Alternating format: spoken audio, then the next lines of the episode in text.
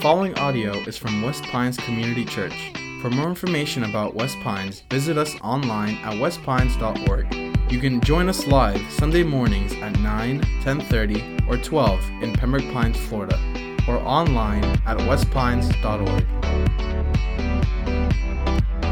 I want you to think about who would be the top rung of all the different birds in the bird population. Like, of all the birds, I want you to think what's the most well respected? What would be the top? I mean, there, there's a couple of them. I mean, it could be like a falcon, maybe a hawk, the condor, okay? Like, it's got one of the biggest flying birds, maybe the biggest flying bird, okay? But at the, the top rung, okay, it has to be, I think, the eagle. I mean, it's actually the symbol of our nation. I mean, it's a symbol of being stately, okay? They're known for their precision, their eyesight. It's like they're actually like an icon of like excellence. There's awards you can you can get that are named after the eagle. There there are fighter jets named after the eagle. Okay, it's like there's so many high school mascots that are the Eagles, probably one of the most popular mascots there is in our country. The eagle has to be like the top rung. And so I was thinking, okay, on the other extreme, what's like the low end of all the birds? Okay, a pigeon. There's not very many people that are like passionate about pigeons, okay? The Muscovy duck is definitely down there. It's one of the dumbest creatures in the entire animal kingdom. Not pretty. The bottom rung, I think it has to be the buzzard, the vulture. I mean, they're the worst, okay? The, the buzzard, they're just, it's just in the same way the eagle is like a symbol of like power and, and uh, nobility, even, and excellence. Like the buzzard is like a symbol of death and darkness and blackness. I mean, his vultures are the worst. Okay, we say, I want you to soar like the eagle. But we say, there are vultures circling me. Completely different thing. Okay, those are like poles. In fact, the interesting thing is when you think of an eagle soaring and a buzzard circling, if you're not like a birder, you probably can't tell the difference between the two.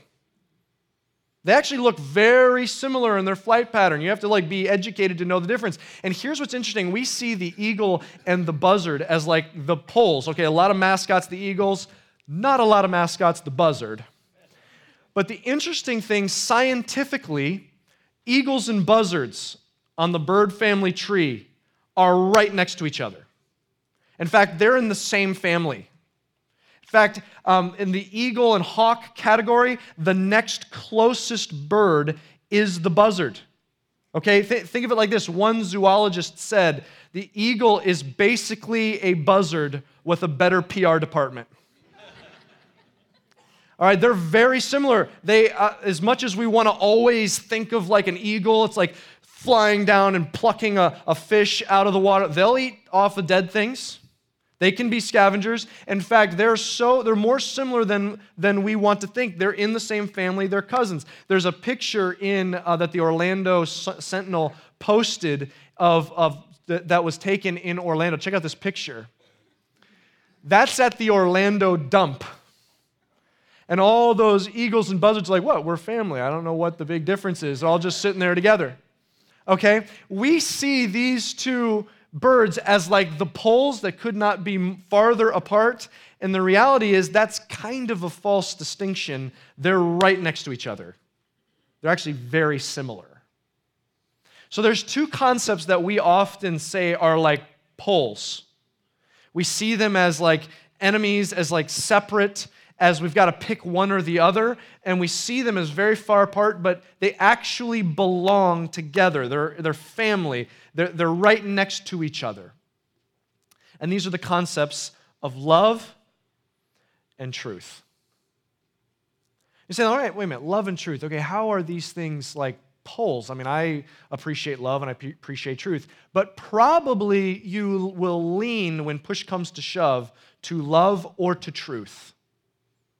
So, some of you, if you come to a difficult situation, then you'll say, okay, I, am I'm, I'm here, but uh, man, the most important thing is love. Ultimately, love makes the world go round. Love is all you need, as they say. Okay, love is, is that's the most important thing. I, I don't want to ever hurt anybody. I want to love on people. I, I don't want to break the relationship. I, I want to to foster that relationship. Love is what this world is missing. And so sometimes what if you lean into that love category, sometimes you'll maybe reinterpret what you believe or reinterpret reality or you'll reinterpret some things in, in the name of love.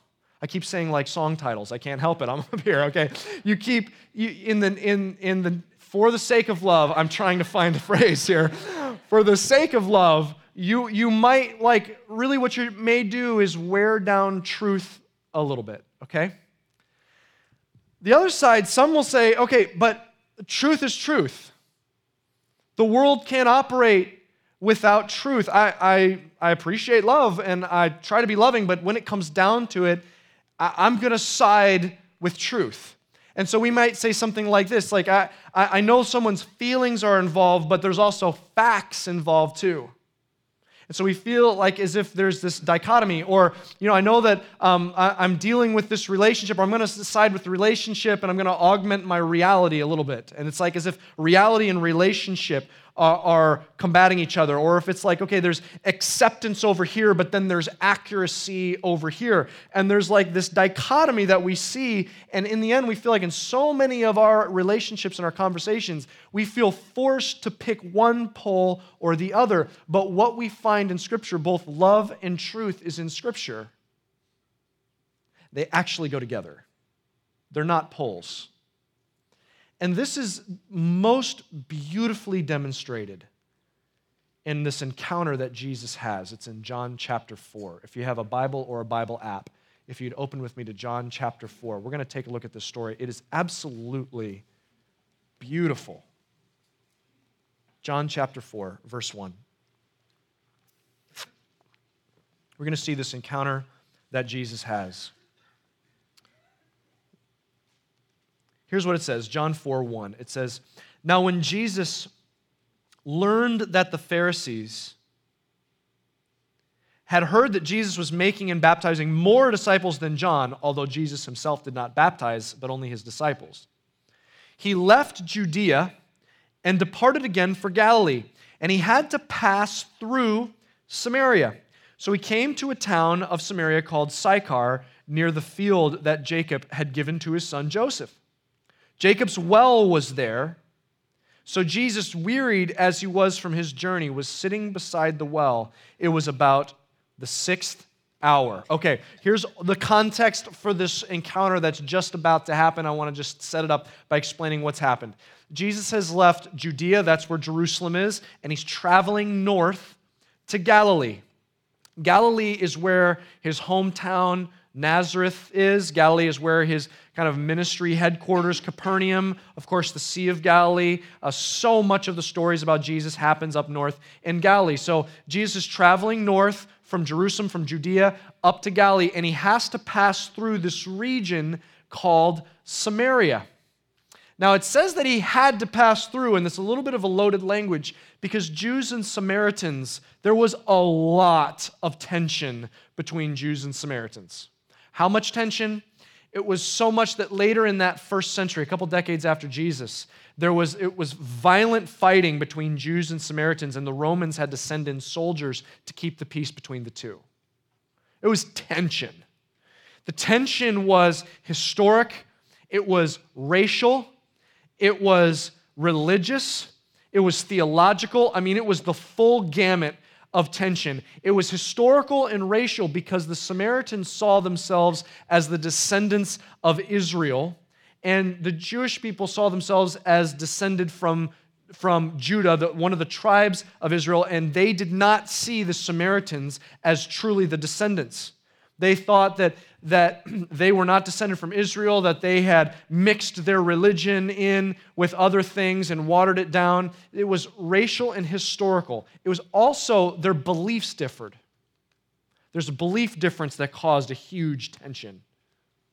The Samaritans had their own temple on their own mountain in Samaria, and they said, This is the legitimate temple of God.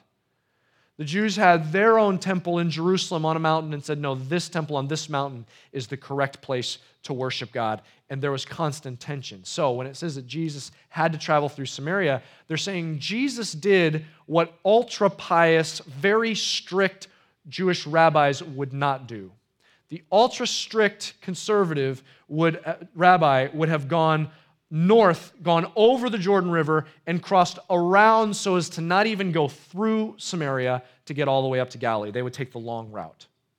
But Jesus goes straight through. Now he finds himself at a well. He's wearied from his long journey. He stops at this well, and he says, it says it's at the sixth hour or about the sixth hour. That's around noon. And that's a significant detail for this story. Let's see what happens. Let's keep going. Verse 7. A woman from Samaria came to draw water. Jesus said to her, Give me a drink. For his disciples had gone away into the city to buy food. The Samaritan woman said to him, How is it that you, a Jew, ask for a drink from me, a woman of Samaria? For Jews have no dealings with Samaritans. Jesus answered her, If you knew the gift of God and who it is that is saying to you, Give me a drink, you would have asked him, and he would have given you living water. The woman said to him, Sir, you have nothing to draw water with, and the well is deep. Where do you get that living water? Are you greater than our father Jacob? He gave us the well and drank from it himself, as did his sons and his livestock. Jesus said to her, Everyone who drinks of this water will be thirsty again, but whoever drinks of the water that I will give him will never be thirsty again. The water that I will give him will become in him a spring of water welling up to eternal life. The woman said to him, Sir, give me this water so that I will not be thirsty or have to come here to draw water. All right, the, the encounter goes on, and we're going to get to that in a second, but already what's happened here is absolutely remarkable, and we're going to break this apart. Jesus stops at this well. He's sitting there alone, middle of the day. A woman shows up alone with a jar to, to gather water and Jesus speaks to her, and she's probably expecting just kind of quietly to just not even make eye contact, draw the water, and he says, May I have a drink of water? She is shocked. I bet she's speechless for a second, blinks a couple times, and says, I cannot even believe that you are talking to me. We're going to talk about that in a second. I can't even believe that you're speaking to me. And she says, and he says, Well, if you knew, then you'd ask me for living water. And she says, you, you don't even have anything to draw with where are you getting this living water? And he says specifically this the water that i give wells up inside the soul permanently satisfying thirst. And what she says is well i would love to get some of that water. Then i don't have to then i don't have to ever get thirsty again and i don't have to keep coming back to this well. Now what's happened here?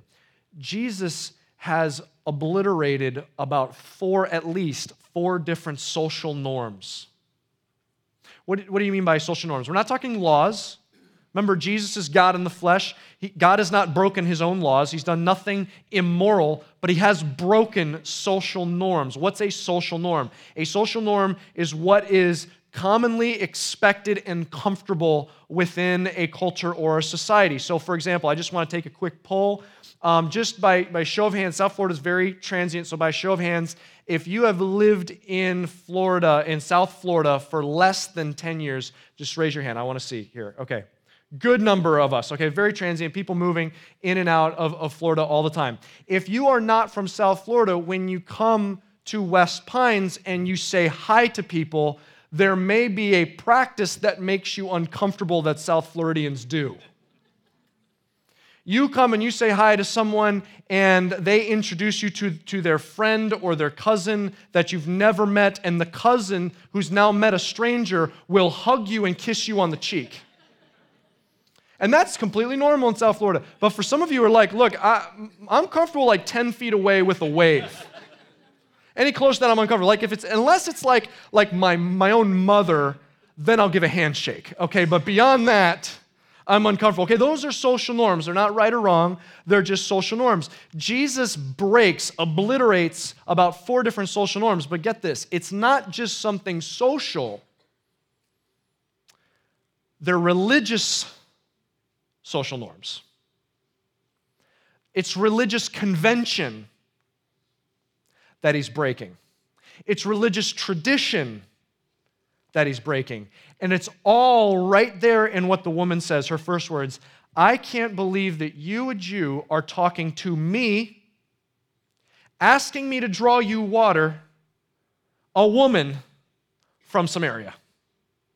Let's break this out. First of all, John makes it very explicit Jews had no dealings with Samaritans. He wants to make sure you don't miss that. This is completely breaking this norm. It's not like the ultra pious would not even step foot into Samaritan territory, but those who did, they're having no dealings. Like they're not talking about the weather, they're, they're not buying stuff from them, they're passing right through. That was the expectation. She probably came up, her expectation was probably to see this Jewish man. She was probably rolled her eyes and expected to awkwardly in silence draw water and get out of there as soon as she could. But this Jewish person breaks through that barrier and starts talking to this Samaritan person. That's the first thing. Second thing, despite all of the belief differences, he's talking to her, and then he asks her for water.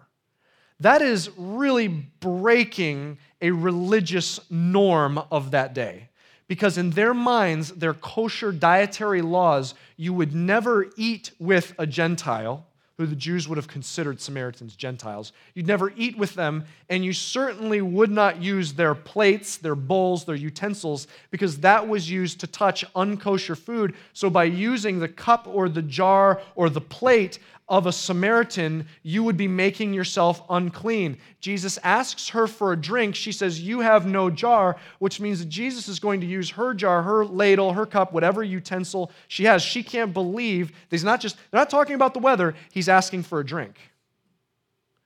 That is breaking that social religious norm. But that's not the biggest one. She says, You're ta- not just talking to a Samaritan, you're talking to a woman of Samaria. The greatest social norm that he breaks is that he's talking to a woman in public. See, what the rabbis taught at that time, this is not what the Old Testament says, this is what the rabbis commonly taught. They taught that it was inappropriate for a man to talk to a woman in public. Inappropriate, scandalous. Any woman your mother, your aunt, your sister, your wife, any woman, inappropriate and scandalous. She can't believe this man is talking to this woman. Okay, that would have been seen as inappropriate. But that's not the fourth one. The fourth one is what adds a lot of tension into this story.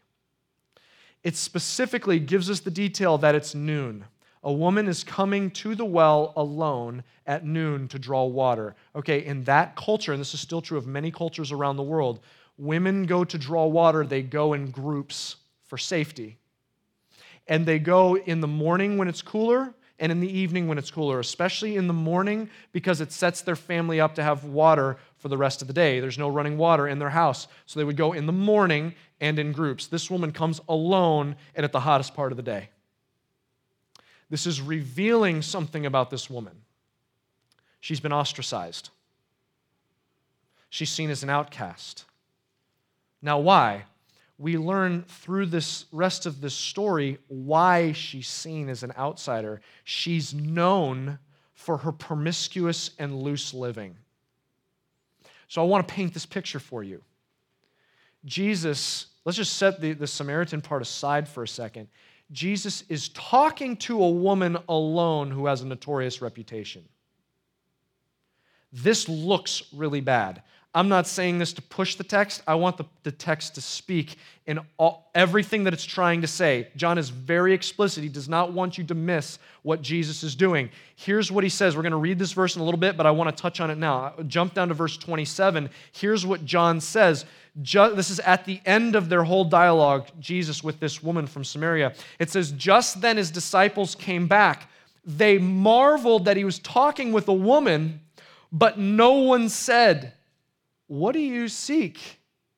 Or why are you talking with her? Do you see what's happening? John, who's writing the story, who was one of the disciples, who was one of them that had this thought in his head, is saying, when we all got back, we're like, dude, what are you doing? Specifically, I mean, this makes me a little uncomfortable to see Jesus in this moment. It should probably make you a little uncomfortable if we're reading this text sensitively enough. They're saying, What are you seeking? Are you propositioning this woman? Jesus is, I mean, he's in a, a moment that looks really bad. Why would he do this? Why would he break these social norms, these religious conventions? Why would he do that? Why would he put himself in a position where he could be so misunderstood? Why would he risk the very obvious perception from Jews and Samaritans alike? I mean, even the Samaritan woman's a little uncomfortable going into this conversation. Why would he risk all of that? Remember who he is. He's God in the flesh, and he's looking at this woman. He's willing to, to break these social norms, he's willing to put himself and potentially risk being misunderstood. He's willing to do that because she's his creation. He was there when she was knit together in her mother's womb, when she was invented. He loves her. This is his daughter. He doesn't see her and say, Oh, Samaritan, their belief system's completely off. I'm so offended. He doesn't say, Oh, well, she's made a lot of bad decisions in her life. And look, and she's still making them. I, I'm not even going to talk to her. He doesn't turn his nose. He's not disgusted. He's not offended at her sin that really has nothing to do with him. No, you see, he's going to her. He's pushing through barriers, pushing through obstacles, going to the unexpected because he loves her. Now, she says, last we left this conversation, he says, There's a living water that I can provide that wells up in your soul, satisfying your soul deeply so you never thirst again. And she says, Okay, I'm interested. I would love to never be thirsty again, and I would love to not have to keep coming back to this well. Now, what does Jesus say next? This conversation gets real interesting. Look at this, verse 16. Jesus said to her, Go call your husband and come here. The woman answered him, I have no husband. Jesus said to her, You are right in saying, I have no husband, for you have had five husbands, and the one you now have is not your husband. What you've said is true. The woman said to him, Sir, I perceive that you are a prophet. Our fathers worshipped on this mountain, but you say that in Jerusalem is the place where people ought to worship. Jesus said to her, Woman, believe me, the hour is coming when neither on this mountain nor in Jerusalem will you worship the Father. You worship what you do not know. We worship what we know, for salvation is from the Jews. But the hour is coming and is now here when the true worshipers will worship the Father in spirit and truth. For the Father is seeking such people to worship him. God is spirit, and those who worship him must worship in spirit and truth. The woman said to him, I know that Messiah is coming, he who is called Christ. When he comes, he will tell us all things. Jesus said to her, I who speak to you am he. You've got to see how this conversation plays out because this is so true to humanity. He takes the conversation kind of a weird turn. She says, How can I get this living water? He says, Well, go call your husband and, and we'll talk about it. And she kind of says flatly, I think kind of dismissing, trying to just move the conversation along, Oh, I have no husband. And Jesus is not going to let it go, and he, he's pushing into this gently and lovingly. He says, I, I know, you're, you're right. You don't have a husband, but you have had five husbands, and the one that you're currently living with isn't your husband. But you're true. What you're saying is true. You don't have a husband. Now, what does she do next? Does she break down in tears? It was like the dam broke, and she rests her head on his shoulder and she pours out what a good listener Jesus is and just kind of pours out all her sorrows. No, she says, Oh, um, well, I see that you're a prophet, and let's talk about the mountain thing. So, you know, here are we Samaritans, we see this mountain and you see that mountain, and, and but which is the real mountain? What is she trying to do? She's deflecting, isn't she? She's not just deflecting, she's picking the hot button issue of the day to get distracted on. She picks something that she believes he'll bite on because he's a Jewish rabbi or prophet or whatever he is. He'll probably bite on this and he'll want to debate. He, he probably has all this ammunition that he's going to unload, and it'd be better to get into this, this kind of punching it out kind of debate over here so we can get off this personal stuff that he talks about. What does Jesus, and that's so true to life. What does Jesus do? He speaks truth to her again. He's speaking truth to her gently but he brings, in speaking truth, he brings it back to the main truth that she needs. She says, Yes, it says there's yes, there's two mountains, but here's the biggest thing you need to know. The day is coming and it's here now when either mountain doesn't matter. What matters is worshiping in spirit and truth. And he brings her to the point of realizing, talking about the Messiah, and he, and he reveals himself to her as the Messiah. Now, what is he doing? What, what's, why does he turn the conversation? She asks, How do I get this living water? Because I, have, I, I don't want to be thirsty anymore and I don't want to keep coming back to this well. And then he starts talking about her love life. Like, what's with that turn? Is he picking on her? Is he, is he being judgmental, condemning? Is he just kind of being the sin police in her life? No, that's not what he's doing at all. In fact, he's very gentle. He's not condemning at all. He's speaking in it, but he is speaking truth into her life. What is he doing? He's trying to explain to her the spiritual living water that will satisfy her soul. But first, he needs to expose where her soul is thirsty. He needs to expose to her the well that she keeps going to to try and satisfy her thirst, but obviously keeps leaving her thirsty. So he goes right because he's Jesus, because he's the Messiah, because he's God in the flesh. He can go right to the soul. And he talks about you keep going. He says, You want this, this, this water that will satisfy your soul. Here's, and so gently, he says, This is what your soul keeps going to. It keeps going to relationship after relationship after relationship after relationship. You don't want to keep going back to a well that will leave you thirsty? Don't keep going back to those relationships. Maybe she's got this pit of loneliness and she keeps trying to satisfy it with these romantic relationships. Maybe deep down she's looking for value, she's looking for worth, and she keeps going back to these relationships to try and find that significance and find someone who believes in her. She keeps going back to these relationships, and Jesus exposes that. She deflects, and he brings it back to the Messiah. He's trying to say, This is the well you need to leave behind. You need to come to the Messiah. Now, watch how this story wraps up. Verse 27. Just then his disciples came back. They marveled that he was talking with a woman. But no one said, What do you seek? or Why are you talking with her? So the woman left her water jar and went away into town and said to the people, Come, see a man who told me all that I ever did. Can this be the Christ? And they went out of the town and were coming to him. The entire town gets evangelized because of this woman's testimony. But I want you to see one last detail in there. As I'm studying this passage, actually, Pastor Justin pointed this detail out. I thought it was so powerful. Did you notice that John takes time to tell you that she leaves the water jar behind? I mean, who cares? Like, why, why do we need that detail?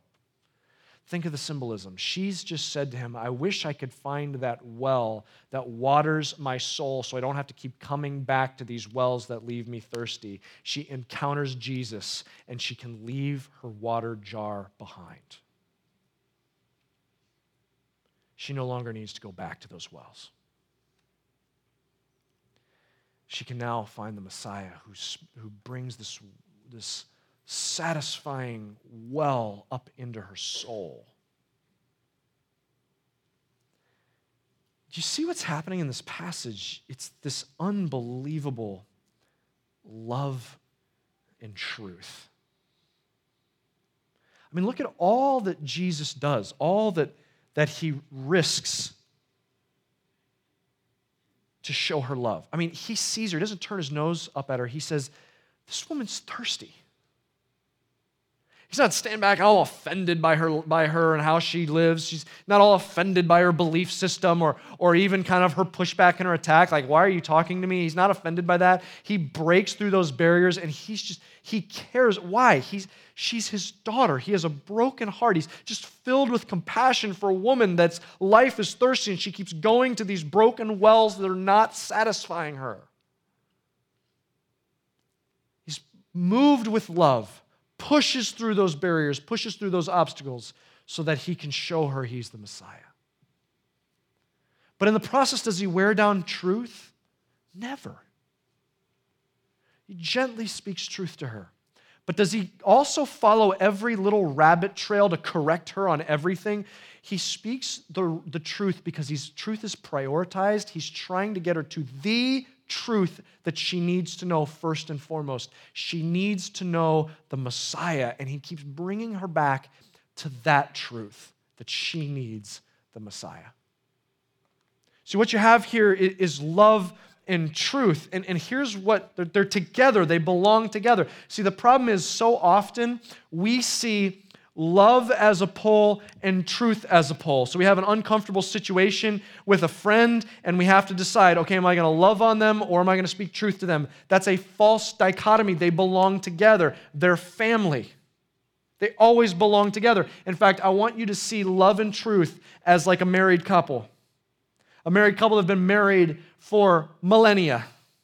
They love each other, they support each other. And within this marriage of love and truth, here is how love and truth, here's how they operate within their marriage, okay? It's like this love always defers to truth, but truth won't go anywhere without love. That's how that marriage works. Love will always defer to truth, but truth will not go anywhere. Always have to have love by its side. Love always lets truth have its moment, but truth, when that has its moment, will never go without love right there by its side. So, like, here's what, here's what I mean love will always defers to truth. Okay, you go out to dinner with a group of friends, you're all sitting in a restaurant, and you have like a big glob of mustard on the side of your face and no one says anything to you, you might not be sitting with really good friends, right? It's the really good friend that says, okay, I gotta be the one to make it awkward. Like, dude, you got mustard all over your face. Okay, it's really uncomfortable. And what do you say? You say, oh, thank you, okay? And yes, it's uncomfortable, but they had the courage because they love you, they had the courage to speak truth to you. That is a good friend. That's, that's an obvious, like, 101 level. Let's ratchet up a bunch of notches. How about this one? Our world knows this is true. Friends don't let friends drive drunk. It takes a, it takes a good friend to say, look, man, you've, you've had too much to drink. There's no way I'm letting you get behind a wheel. It's a good friend. It takes courage. It takes love because that person might get mad. They might be offended. They might be embarrassed. They might, they might end the friendship. They might say, I'm never going out with you again. They might end the friendship, but someone, is it loving to say, oh, okay, all right, I'm sorry, I'm sorry, go ahead? Is that loving? Of course not. We know that love always is going to defer to truth. It's going to say, No, I don't care if you're never my friend again. I love you too much to not speak truth to you in this moment. Love always defers to truth because it's not loving to water down the truth, it just destroys the person we love. Loving will, love always defers to truth, but here's what truth does in the marriage truth will never go anywhere without love. Sometimes truth, it's like to, to communicate truth, we think, well, I'm just going to say it like it is, and it's brazen and it's arrogant and it's, it's pointed and it's, it's rude and it's flat. And it's like, well, I'm just speaking the truth. I'm sorry if you don't like it. And we don't bring any love into it. Will that truth go anywhere? No, of course, truth always brings love with it. I don't know which is worse. It might actually be worth to speak, speak the truth without love. If you speak, if you have love and no truth, maybe someone will come along that loves this person more than you do and will be willing to risk and speak the truth, maybe down the road. It's a risk you're taking. But speaking the truth without love, you might permanently turn someone away to that truth, and they'll never hear it from anyone again.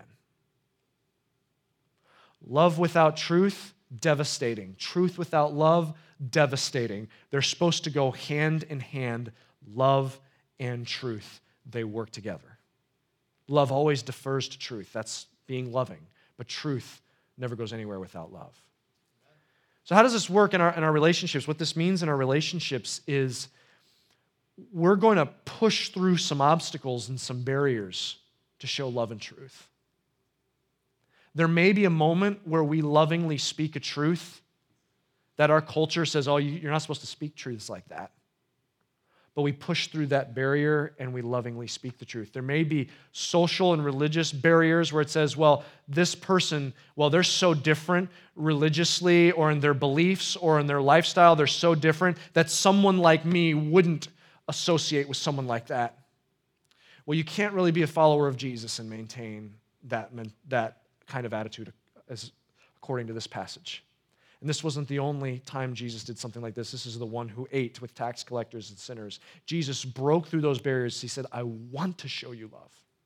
I want to love on you. And so, this, this attitude of Jesus of showing love will be pushing through barriers unexpectedly to welcome someone in and be hospitable to someone. It's welcoming them into your home. It's building friendships with them. It's taking them out to lunch. It's, it's getting families together. It's pushing through those barriers to show love. Yeah, but what if someone misunderstands my association with them? Well, the, the world may misunderstand, but you know the other group that might misunderstand? It's, it's like that over pious, strict rabbi that would never even go through Samaria. They would just go to the other side of the Jordan and pass by them altogether. But that's not the way of Jesus. He pushes through that. Well, what does that mean, not just for our relationships, what does that mean for our church? It means that just in the Spirit of Jesus, we are going to always be loving and always speak the truth. We're going to always be loving and welcoming any person in so that we can lovingly show them their Messiah, the one who satisfies the thirst of their soul. I want to just close with a, with a woman at the well moment type moment that I had several years back. I was on an uh, airplane flying into Fort Lauderdale, flying home, and there was a, a guy sitting next to me. He was really sharp, professional, well spoken.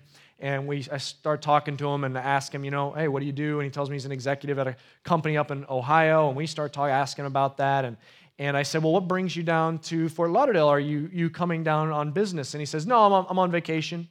I said, oh, okay, well, what are you going to do while, while you're down here? And um, he paused for a beat and he says, well, I'm, I'm meeting my boyfriend down here.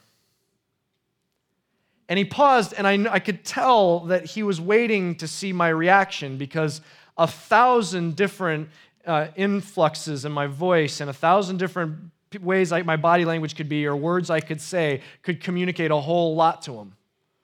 So I said, Oh, okay, well, that's great. Hope you guys have a great, great time while, while you're down here. What are some of the things you're going to do? And we talk about it for a little bit longer, and then the, the conversation dies down for a second, and then he looks at me and says, So what do you do? And I said, Well, I'm a pastor. And I paused for a minute because a thousand different ways he could respond or react to what I just said could communicate a whole lot.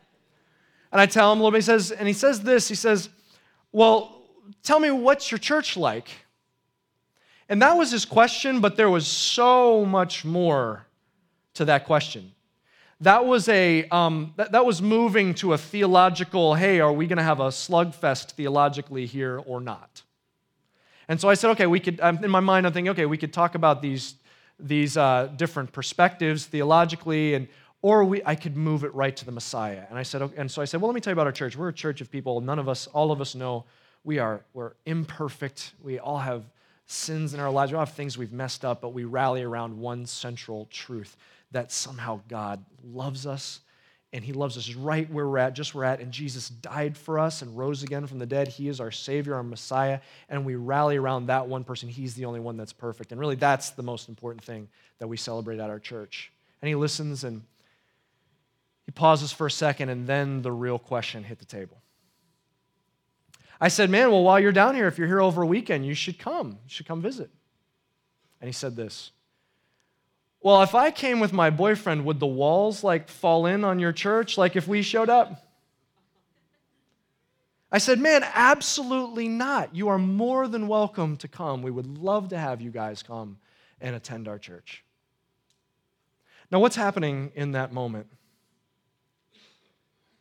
We're going to show love as a church and open these doors as imperfect people to anyone who wants to come in. Why? Because we are going to then lovingly tell them the truth. And we're going to lovingly point them to the truth. We're going to tell them what this says, what God says. We're not going to adjust it. We're not going to water it down. We're going to lovingly say, This is the truth. Why? Because their souls are thirsty. Because Jesus looks down and says, that's someone I love. That's my child. And this is someone who's going to wells over and over and over again that's not satisfying their thirst. And he looks at us and says, You know what that's like, don't you? Because one day you were going to a well and you met the one who's the spring of living water and you left your jars behind. You have jars too, don't you? And he says, in the same way, just bring the Messiah. Love, push through barriers, push through obstacles. Anyone is welcome in this room to lovingly hear the truth first and foremost about the one who loves their soul and wants to satisfy their soul. May we be a people who are radically following in the footsteps, dangerously following in the footsteps of Jesus with uncommon love and firmly standing on truth and never seeing those things as poles, but always married together. Maybe you're here and you say, you know, I'm the woman at the well. And if that's where you're feeling, you're very sensitively reading this text because that's really all of us at some point in our life. We're that person who just so desperately needs the Messiah. But you say, look, I, you don't understand, my past, my life, it is so messed up, and I, I just don't know that I that Jesus would accept me like that. Can you hear this passage speaking to you? It's Jesus, your savior, the Messiah. He's saying, "I am coming to you. I love you. I love your soul." He says, I, I, "You're my child. Let me satisfy that thirst that's constantly in your life." And you can today just simply say, "Okay, I accept you. You are the Messiah." You're ultimately what my soul is looking for. And I want to follow after you.